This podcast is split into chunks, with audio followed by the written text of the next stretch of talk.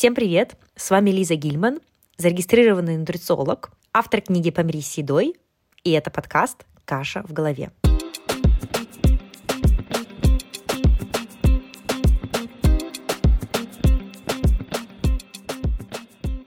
Это подкаст о питании, пищевом поведении, wellness, науке и здоровом образе жизни. Сегодня у нас в гостях Анна Коновалова.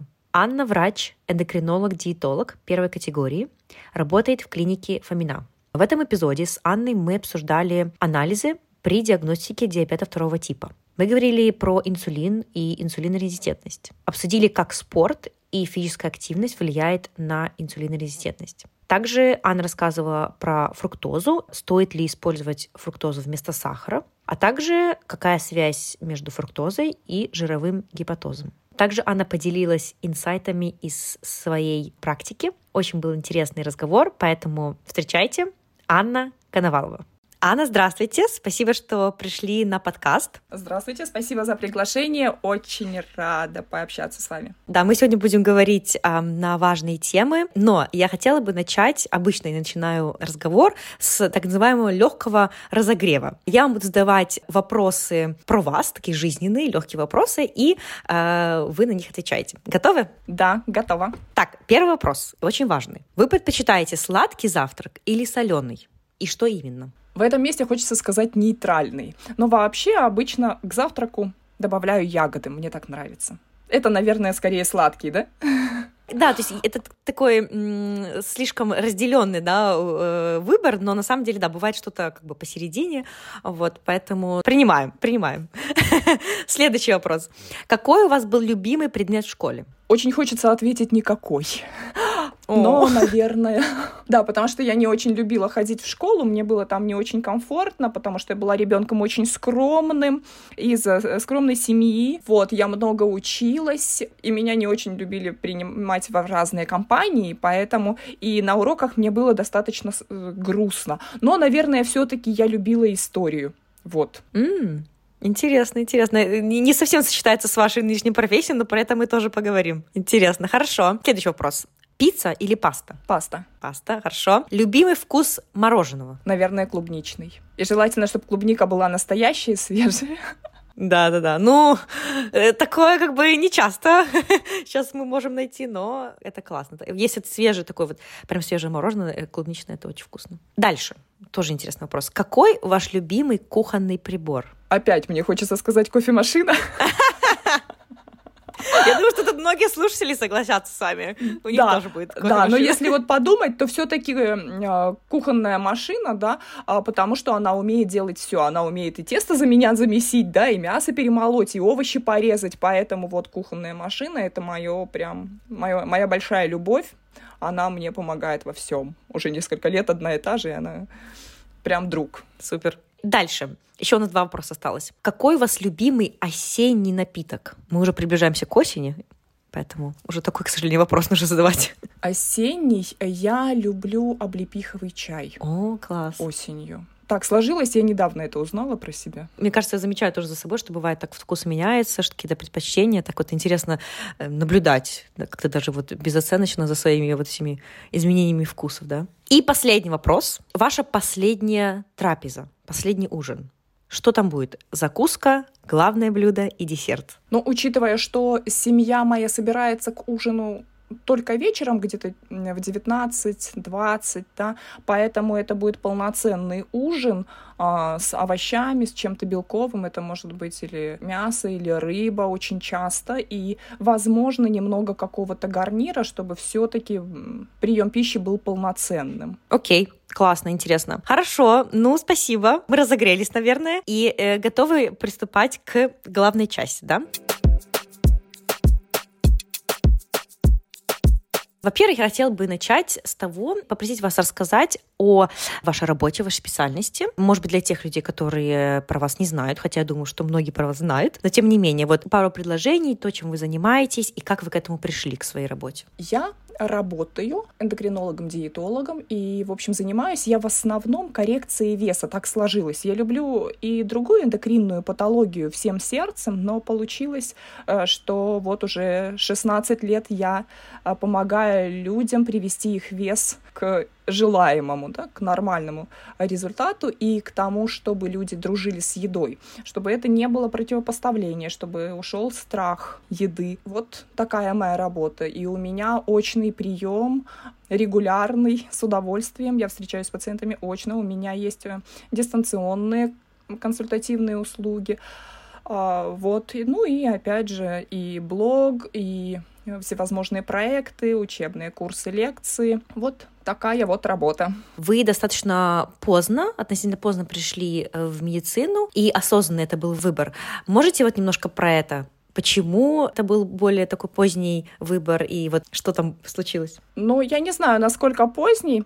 А, дело в том, что в медицинский вуз я поступила через год после школы, потому что первый раз я просто не поступила. Я э, говорила уже, что я из достаточно скромной семьи, поэтому а, бюджет семьи не позволял, а, в общем, поступить по-другому нежели на бюджетное отделение, и поэтому мне пришлось еще годик погулять. И потом я обучалась на педиатрическом факультете, занималась изначально педиатрией, но потом в какой-то момент осознала, что, в общем-то, про питание я знаю уже очень много, и пришлось добавить эту специальность. А еще чуть позже я поняла, что мне в жизни не хватает э, знания про ту э, магию гормонов, которая просто неотъемлема, когда говоришь о э, весе в первую очередь. Да, и в эндокринологию я пришла чуть позже.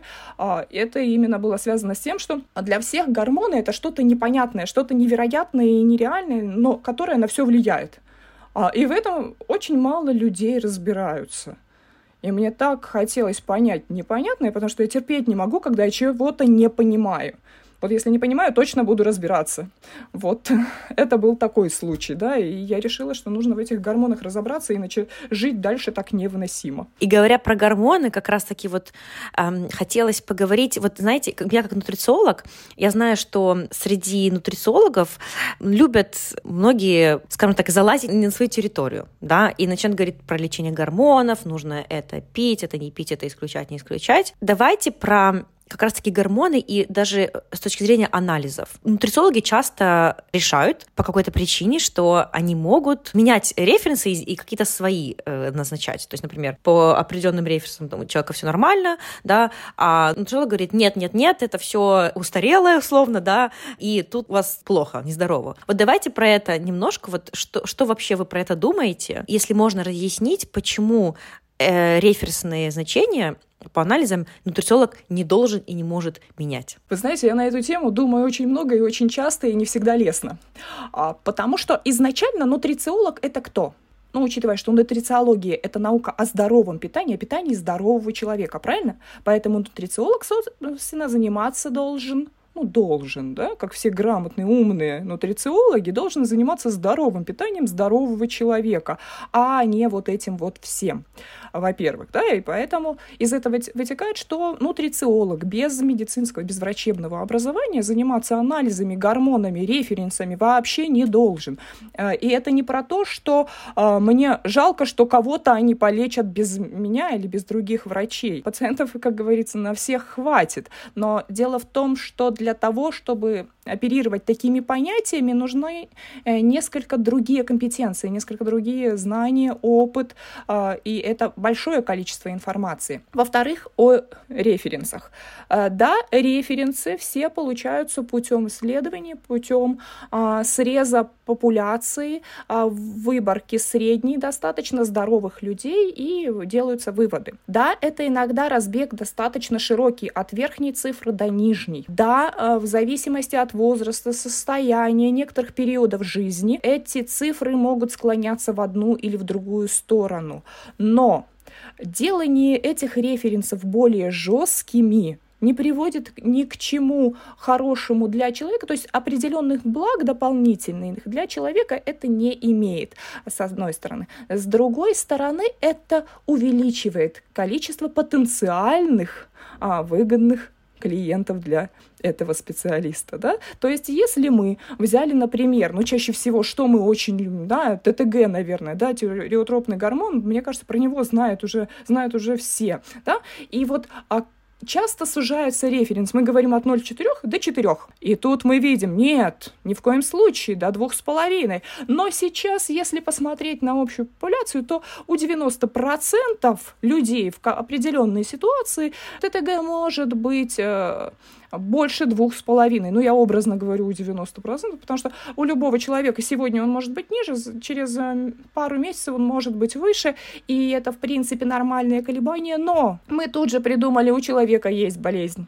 у него наверняка что-то не так, что-то сломалось, давайте срочно его полечим, а для этого нужно исключить половину групп продуктов питания, устроить ему ритуалы вот эти вот и замучить. То есть тем самым мы навязываем человеку болезнь а любое слово, которое мы написали, любой препарат, который мы добавили к лечению, даже если это, казалось бы, безобидная витаминка, любой ритуал в жизни не есть того, есть того, да, он нарушает качество жизни пациента. Чем меньше мы внедряемся э, в жизнь пациента, тем ему легче жить. И поэтому в такой ситуации, э, может быть, у человека и нет болезни, но его болезнью становится тот специалист, который это все ему несет. Поэтому главное, чтобы наши пациенты не болели нами. Угу, угу. Ой, какие мудрые слова. Вот вы говорите, что бывает, например, ТТГ может на время, там, на, например, на несколько месяцев, на три месяца измениться.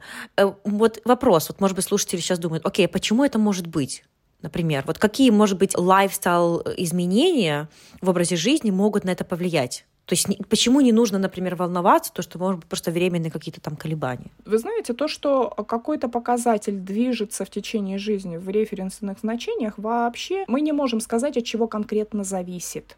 И вообще не нужно на это обращать внимание. То есть нормально и нормально. В некоторых ситуациях он может выходить слегка вверх за референс. Да, это когда? Когда человек набирает вес. Знаете, при ожирении, например, при значимом ожирении, ТТГ может может быть выше нормы, и это будет следствием ожирения, а не его причиной, как любят говорить, например. Да?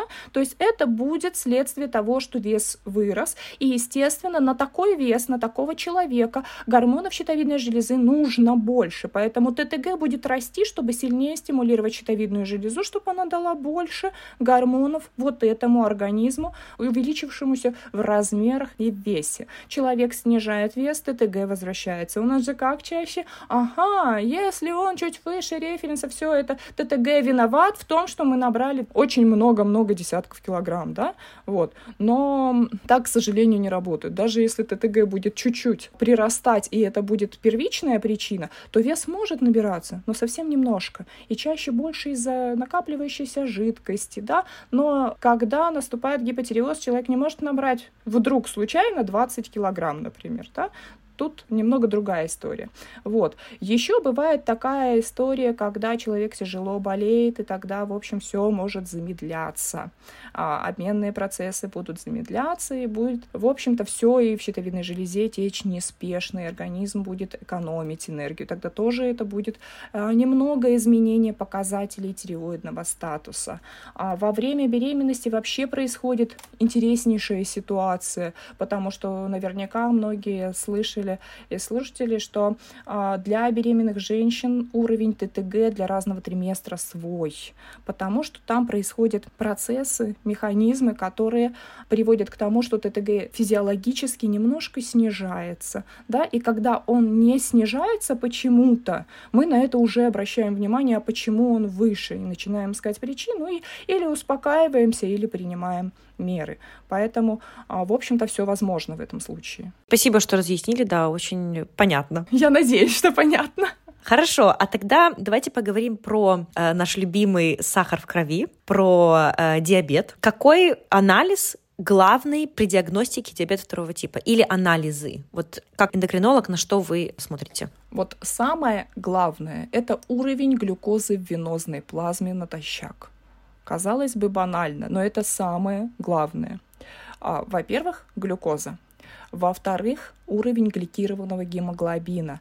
Это показатель, который нам говорит о среднем, приблизительном а, уровне глюкозы крови, которая находится да, в организме, в крови, и которая будет влиять на гликирование белков.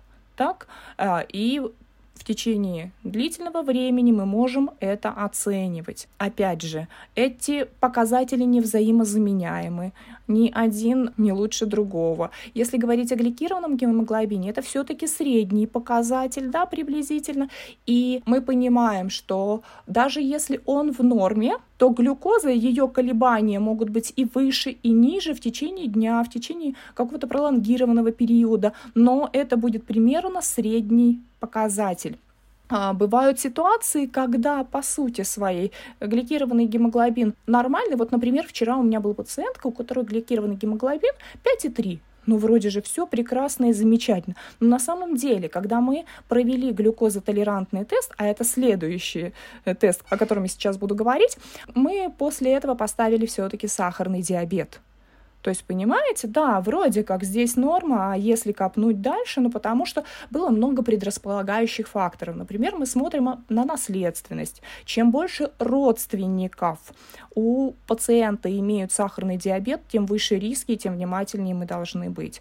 Чем выше вес, чем больше объем талии, да, когда у нас избыточный вес накапливается больше в области живота, мы будем говорить о более высоком риске сахарного диабета. И так получилось, что тут все Gustav Mahler, Да, и абдоминальный тип ожирения, и достаточно немалый вес, и большие риски. И, естественно, в этом месте, где мы все-таки сомневаемся, мы назначаем глюкозотолерантный тест. Это когда человек приходит натощак, у него берут уровень глюкозы, он выпивает раствор 75 грамм безводной глюкозы, и через 2 часа, не через час, через час только у беременных мы смотрим, да, а через 2 часа у него делают забор глюкозы повторно. И мы видим изменения постпрандиальные, то есть как будто бы человек принял стандартное количество еды, да, сколько получается глюкоза. И вот в такой ситуации иногда мы видим совсем иные цифры. Вот, казалось бы, идеальная картина, но что-то не дает покоя, что-то заставляет задуматься, есть высокие риски, мы делаем глюкозотолерантный тест и получаем этот результат. И если вы заметили, я ни разу не сказала слово инсулин. Да, это вот про это нам важно поговорить. Почему вы не измеряете инсулин? Потому что это в данной ситуации не нужно. Во-первых, инсулин это тот гормон, который живет в крови достаточно недолго. А его время полувыведения, полураспада да, в крови после того, как молекула образовалась, ну, минут 15-20 от силы. Да? То есть а, сейчас это один уровень, да, он вырабатывается даже базально, он вырабатывается импульсно. Чуть больше, чуть меньше, чуть больше, чуть меньше импульсации, не говоря уже на а, его выработку в ответ на прием пищи. Так? И поэтому в какой момент мы вошли в вену и взяли инсулин, мы, в общем-то, не знаем. Но есть вероятность, что уже через 20 минут цифра будет совсем другая. То есть он колеблется постоянно, да? Да, он постоянно колеблется, поэтому сказать, сколько его в самом деле, ну, не, не очень понятно. С другой стороны, инсулин, когда мы имеем растущий уровень инсулинорезистентности, инсулина, соответственно, будет выше и выше и выше, и, в общем, это тоже нам мало что даст. Следующий пункт. Как это повлияет на нашу тактику? Конечно, если у нас есть подозрение, что у человека первый тип сахарного диабета, ну тогда тоже это будет не инсулин, это будет C-пептид, это будут различные антитела к инсулину, а, к бета-клеткам и так далее. Вот. Опять же, короткоживущий инсулин мало показателен в этой ситуации, поэтому для постановки диагноза сахарный диабет, предиабет и так далее уровень инсулина не исследуется. Он вообще применим крайне редко в клинической практике. Например, мы его применяем, когда подозреваем у пациента нейроэндокринную опухоль, которую мы называем инсулинома. Чаще она располагается в кишечнике, чаще, но бывают варианты. И она вырабатывает количество инсулина очень большое. Это когда пациент все время в состоянии предобморока или обморока. Пациент все время входит в состояние гипогликемической комы, да, гипогликемии. Глюкоза все время очень низкая, потому что глю... инсулина будут не вот эти вот наши, да, там 8, 15, 20, да, какие-нибудь. Его будет количество в сотнях и тысячах измеряться в крови. И тогда пациент будет жить на капельнице с глюкозой, пока не будет удалена опухоль, если а, специалисты успеют спасти этого пациента. Как часто встречается болезнь? Очень редко. Это очень редкое состояние. К счастью, очень редкое. Я за всю практику вот видела инсулиному однажды. Ну, к счастью, я больше их не видела, потому что на самом деле состояние очень тяжелое. Пациентка поступила в стационар, а везде, где она была раньше, не было специфических методов исследования, ее не могли найти, не могли визуализировать, не понимали, что происходит с пациенткой, ее пинали, пинали. В итоге э, уже интраоперационно были найдены три очага образования в поджелудочной железе, они были удалены, но состояние было достаточно запущено, и пациентку мы потеряли. Это была печальная история, она, в общем, закончилась трагично. Поэтому я и говорю, что, к счастью, у нас нет повода часто исследовать инсулин. Это большое счастье. Наверное, его больше используют в исследованиях, в науке, нежели, вот как вы говорите, в клинической практике. Угу. Да, для науки это, в общем-то, уместный показатель, потому что мы все еще стремимся лучше диагностировать, лучше исследовать, и поэтому, в общем, а, в некоторых местах это применимо, как и всевозможные индексы, в которых он применяется, но никак не в практике. Как вообще вы думаете, почему так модно, так часто люди говорят про инсулин, про индекс Хома, э, если все эндокринологи, которые я читаю, слушаю, все говорят, да что вы прицепились к этому индексу? Мы его не так не используем, как вот э, все думают. Но это опять примерно та же история. Отклонение от референса, а особенно от придуманного, да, навязанного референса, более узкого, можно встретить очень часто и дальше продать то, что надо продать. И это просто один из тех примеров, да? Да, это как раз та история. Потому что если у человека есть избыток веса, очень э, велика вероятность, что у него будет повышен инсулин. Как здорово в этом месте надо срочно все полечить. Но вы знаете, если посмотреть на пациента очень внимательно, то можно и без всех этих танцев с бубнами сделать выводы, что есть инсулинорезистентность, есть а, признаки метаболического синдрома. И, в общем-то, какая теперь разница в данный момент времени, какой будет уровень инсулина. Да? Но, в общем-то, можно сделать предположение, что он будет выше цифр нормальных и продолжить работать без всяких там анализов. Понятно. А вот еще вопрос про инсулинорезистентность. Является ли это диагнозом? Или это не диагноз? Потому что, вот мне кажется, тут тоже люди часто путаются. А вот знаете, если мы посмотрим на растение, то мы понимаем, что у него есть фотосинтез. Да? Вряд ли мы назовем это диагнозом, да, заболеванием растения, фотосинтез.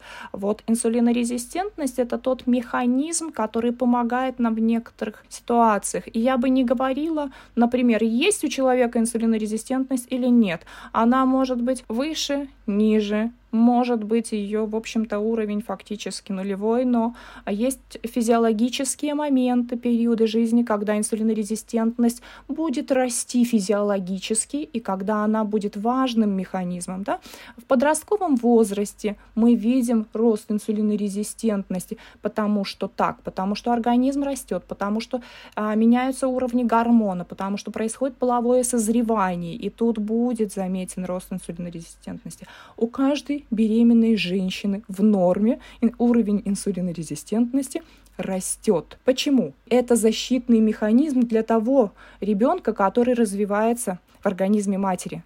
Почему? Потому что все может быть. Э, женщина может вовремя не поесть, может слишком проголодаться, может быть еще какая-то сложность, когда она э, сама расходует все простые углеводы, всю глюкозу, например, да, если утрировать, которая у нее в крови есть. Тогда ребенок будет голодать. Поэтому появляется вот этот, отмечается рост инсулинорезистентности, который прикрывает клетки матери и говорит, стоп, возьми энергию где-нибудь, путем кетогенеза себе ее добудь, а вот эти простые углеводы мы сохраним для ребенка.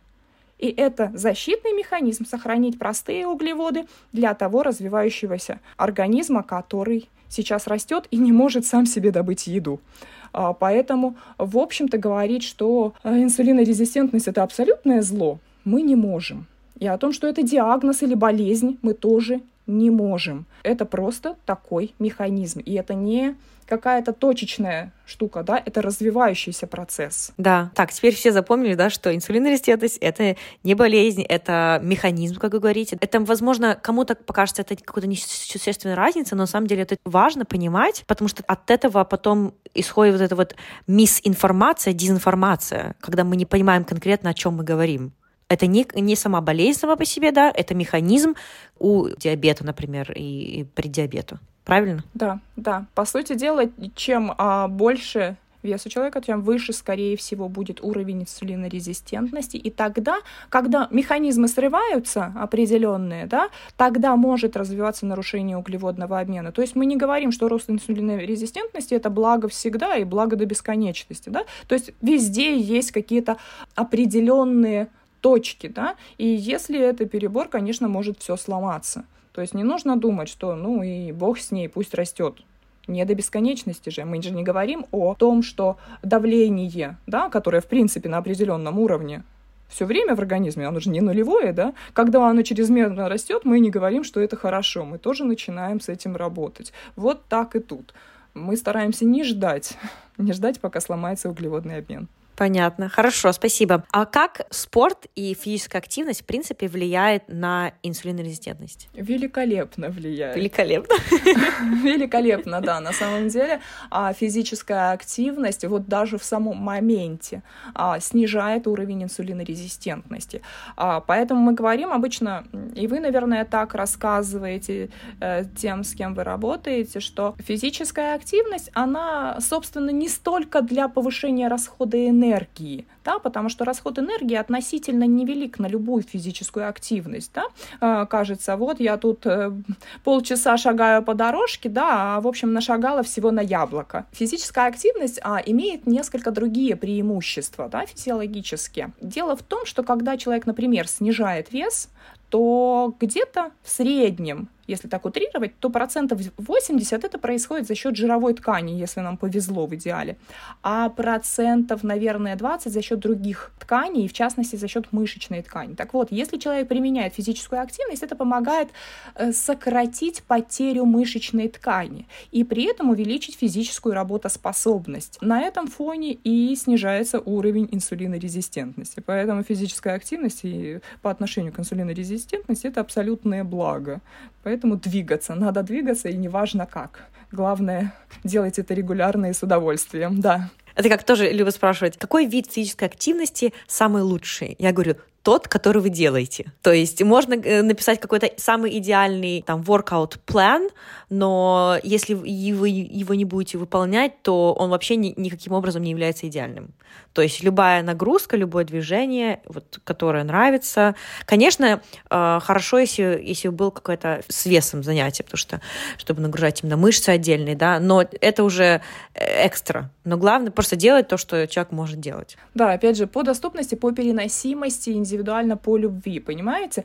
Есть э, люди, которые любят силовые нагрузки, есть люди, которые их просто не переносят на дух. Э, скажите мне, что я должна регулярно плавать, и я даже за деньги это делать не стану. Вот, потому что, ну, в общем, э, я люблю воду, но я не очень люблю делать это регулярными тренировками, это мое, да, с таким же успехом меня сложно принудить танцевать э, в плане тренировочной активности, но я с удовольствием буду перемещать тонны железа, мне так нравится. Но я знаю миллионы людей, которые будут делать наоборот да, которые любят больше танцевать или больше плавать, или заниматься йогой, и им это нравится. Так вот, каждому свое. Мы же разные. Мы же с вами не говорим о том, чтобы осенний напиток все любили одинаковый. Вот так с физической активностью. Ну, вообще, кстати, тоже хотела сказать, вы же тоже очень любите заниматься в тренажерном зале, правильно? И вот мне интересно, какая ваша внутренняя мотивация регулярно это делать? Вот можете вы поделиться, может быть, какими-то своими, скажем, лайфхаками, да, вот именно продолжительно это все делать? Вот для вас лично. Мне это очень нравится. Меня радуют тренировки, меня радуют тяжелые тренировки с весом. А, мне это приятно физически. У меня очень хорошо в это время освобождается голова. В этот момент моей голове не нужно работать. Ей не нужно думать о работе, о пациентах, о клинике, о еще чем-то. А я полностью выключаюсь, и мне здорово, во-первых. Во-вторых, я вижу, как это влияет на мое тело. И мне нравится то, как я могу сама менять мое тело, причем получаю удовольствие от тренировок. И это здорово. И я понимаю, что это единственный настоящий anti-age.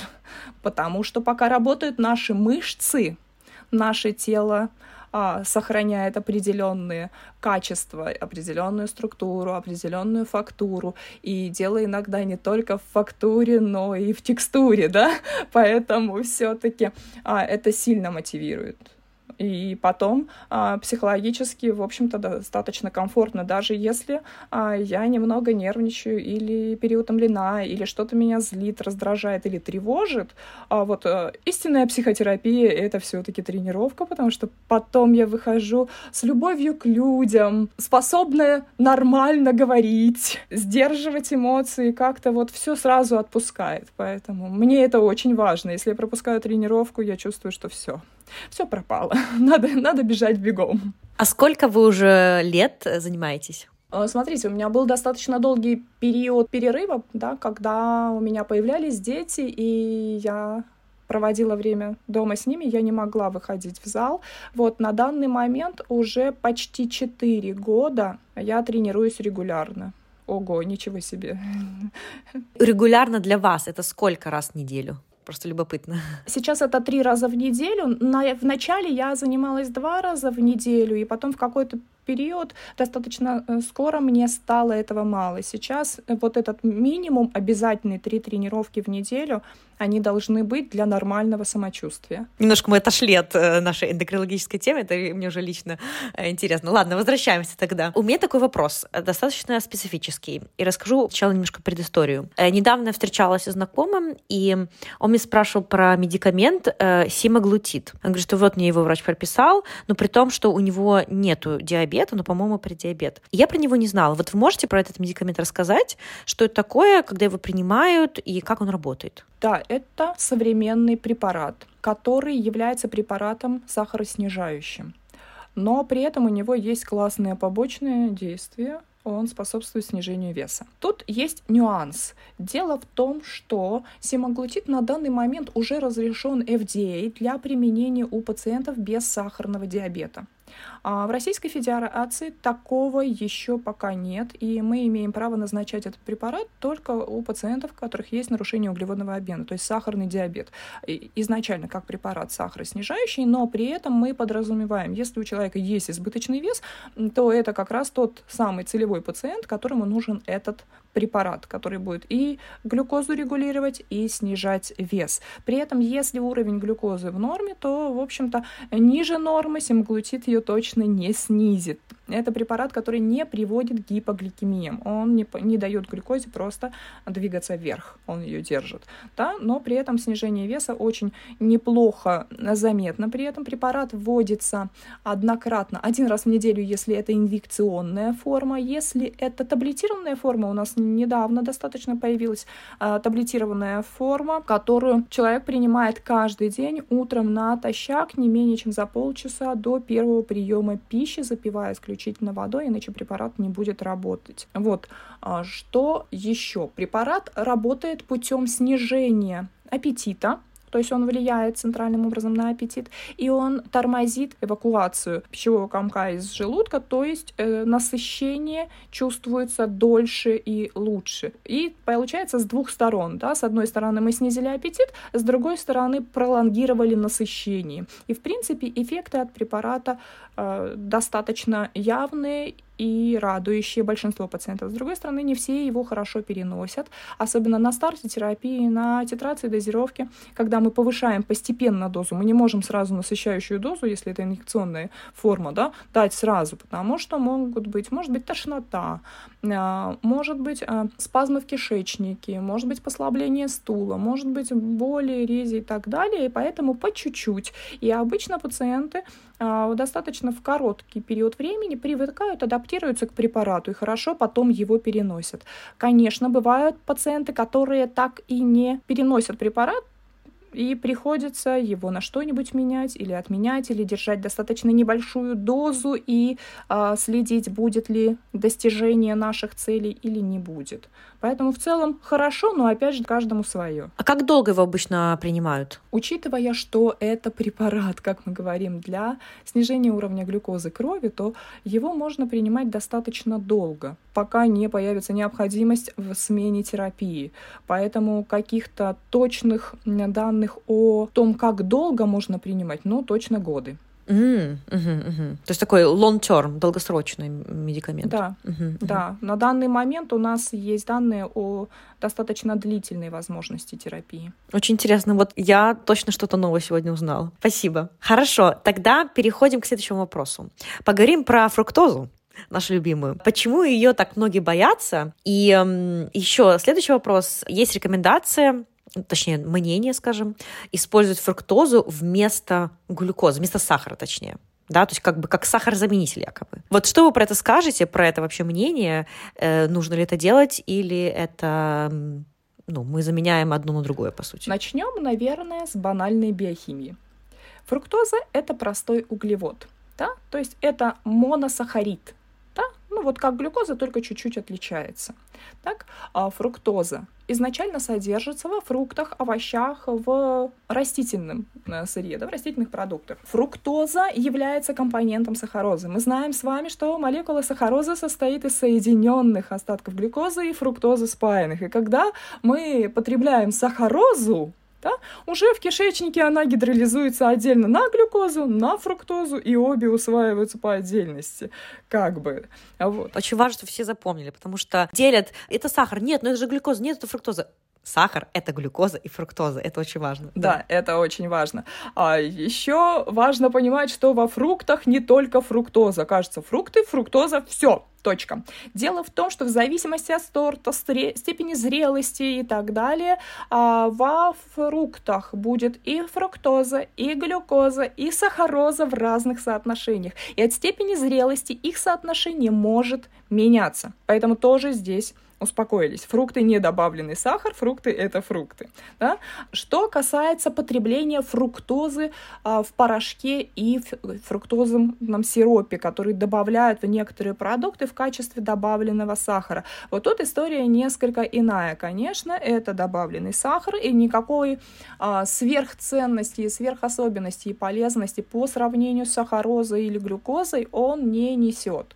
Да, конечно, при избыточном потреблении в большом большом количестве, не во фруктах, подчеркивая, в качестве добавленного сахара, да, в продуктах с добавленным э, фруктозным сиропом и так далее, да, это может негативно сказываться на состоянии печени, но опять же, если это избыточное потребление, если это избыточный вес, тогда будет и развитие патологии печени возможно, и возможно развитие стеатогепатоза а, за счет большого количества а, фруктозы. Но опять же, не во фруктах и не пока мы имеем нормальный рацион.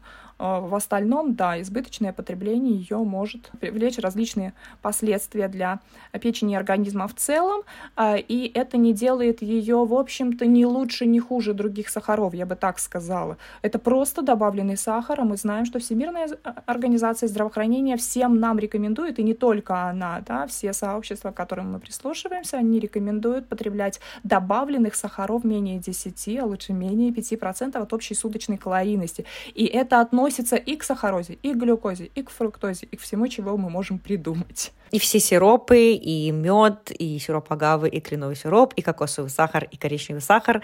Это все считается... Это все добавленный сахар. А, знаете, тут просто анекдот. Недавно э, в одном крупном торговом центре я видела сироп финика, на котором написано «без добавленных сахаров». Это же великолепно! На добавленном сахаре написать, что в нем нет добавленных сахаров. Это просто чудеса маркетинга, это потрясающе. Мясо без сахара, условно. Ну, то есть э, такие вещи, которые просто не, несопоставимы друг к другу, в общем. Да-да, а на сиропе топинамбара я как-то встречала, что он снижает глюкозу крови.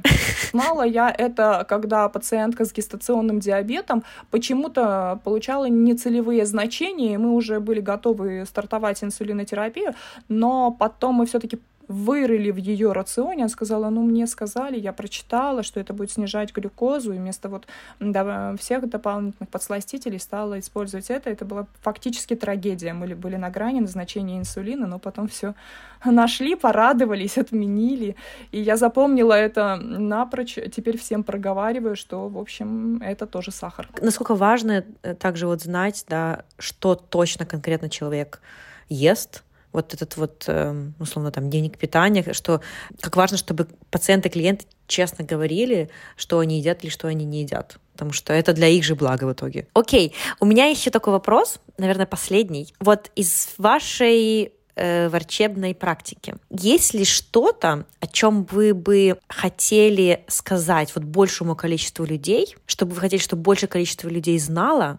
То есть, может быть, какие-то частые ошибки, которые люди допускают, делают, те проблемы, с которыми вы сталкиваетесь вот каждый день, и вот каждый день вы это говорите людям, и все равно нужно это, про это говорить. Вот что-то такое есть, вот о чем вы бы хотели поделиться со слушателями? Да, очень просто. Не создавайте себе ненужных ритуалов. Если вам навязывают идею о том, что нужно исключить половину рациона, а, если нужно есть по часам, если нужно пить воду до еды и никак не после, а, если это несопоставимо в принципе с обычной жизнью нормального человека без суеты, то это лишнее.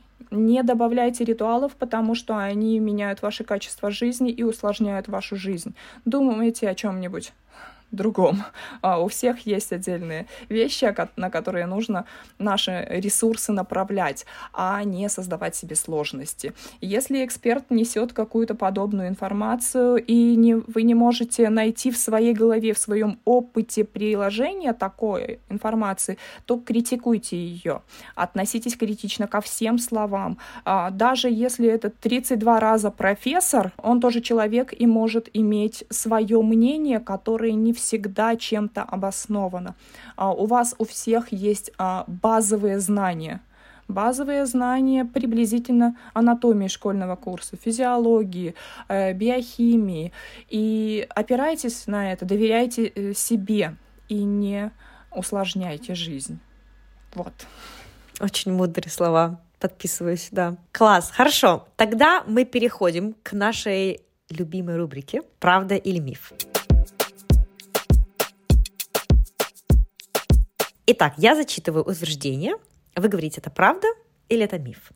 Готовы? Да. Первое. Нельзя есть больше одного фрукта в день, потому что во фруктах много фруктозы. Нет, неправда, и мы с вами уже это выяснили, что это, в общем-то, сказочная сказка. Угу, миф. Окей, дальше. Употребление фруктозы может привести к жировому гепатозу. Может, если это, опять же, в виде добавленного сахара в избыточном количестве и в регулярном э, режиме, то есть постоянно много, да, каждый день, например, человек пьет э, газировку на фруктозе, много, литр. Особенно в Америке очень много используют вот этот вот сироп, который из кукурузы, да. Но в России, мне кажется, такого, ну, оно не популярно вообще. Угу. Нет, в России его намного меньше, и он редко встречается. У нас все-таки больше сахарозы. Все продукты влияют на выработку инсулина, не только углеводы. Да, любая пища будет приводить к повышению пранdiального инсулина, потому что наш организм способен глюкозу сделать из всего. Угу. То есть и белки, и жиры, то есть когда мы едим, в принципе, все что угодно, да, вырабатывается какое-то количество, может быть, меньше инсулина, чем если мы едим что-то сильно углеводное, но вырабатывается все равно. Угу. Просто больше или меньше. Угу. Тоже важный момент, потому что часто, мне кажется, люди думают, то, что инсулин только на углеводы вырабатывается, но это не так. Ну да, то есть если мы съели стейк, то инсулина будет ноль, да? На самом деле нет, на самом деле любой прием пищи приводит к повышению уровня инсулина, и просто если это больше углеводов, если это углеводы быстрые, легко усваиваемые, то, конечно, инсулин будет вырабатываться быстрее. Если это другой состав пищи, то медленнее, чуть меньше, но все равно будет. Инсулинорезистентность без лишнего веса возможен? Очень редко бывают наследственные генетические заболевания, которые связаны с э, инсулинорезистентностью. Это будет липодистрофии, липоатрофии. Они могут быть локальные, могут быть а, тотальные. А, это очень тяжелые состояния, и тогда, в принципе, в общем, рассуждения не доходят до тех моментов, которые мы можем встречать а, в социальных сетях или еще где-то. Это тяжелые состояния, с которыми тяжело работать, и так бывает но редко. Дальше, если пить много сладких напитков, то будет диабет. Если пить а, много сладких напитков и при этом а, будет развиваться избыточный вес и ожирение, то, возможно, вероятно, при стечении обстоятельств будет сахарный диабет. Но не гарантированно. Опять, что такое много, да? То есть э, это очень относительно непонятно. Это то, что приводит к набору веса увеличению количества жировой ткани, да, тогда э, риски очень высоки. По сути дела, знаете, если э, бесконечно долго набирать вес, то рано или поздно сахарный диабет наступит. Вот так вот. Все зависит от индивидуальных особенностей человека, у кого-то раньше, у кого-то позже. То есть у кого-то это будет 100 килограмм, у кого-то 200. Вот в вашей практике бывают такие люди с высоким весом, наблюдаются условно, ну, опять же, высокий вес повышенный, да, скажем, там, ИМТ, скажем, например, 30 или там 29. И вот на протяжении какого-то времени, может быть, несколько лет, у какого процента из них все-таки будет потом диабет? Или есть те, которые, скажем, исключения, у которых будет в норме, условно, сахар? Вы знаете, очень сложно сказать, очень сложно сказать, потому что а, у людей есть еще наследственность, и она многое меняет. И у кого-то еще будет только избыточный вес, а диабет наступит. А кто-то может достаточно долго жить. И сказать, у какого процента а, будет или нет, это сложно. Хорошо, интересно. И последнее. Кето-диета помогает вылечиться от диабета второго типа? Нет, это невозможно. А, путем кето-диеты. Мы сейчас а, имеем, в общем, рассуждение а, на тему излечения сахарного диабета, но это никак не какой-то определенный рацион питания.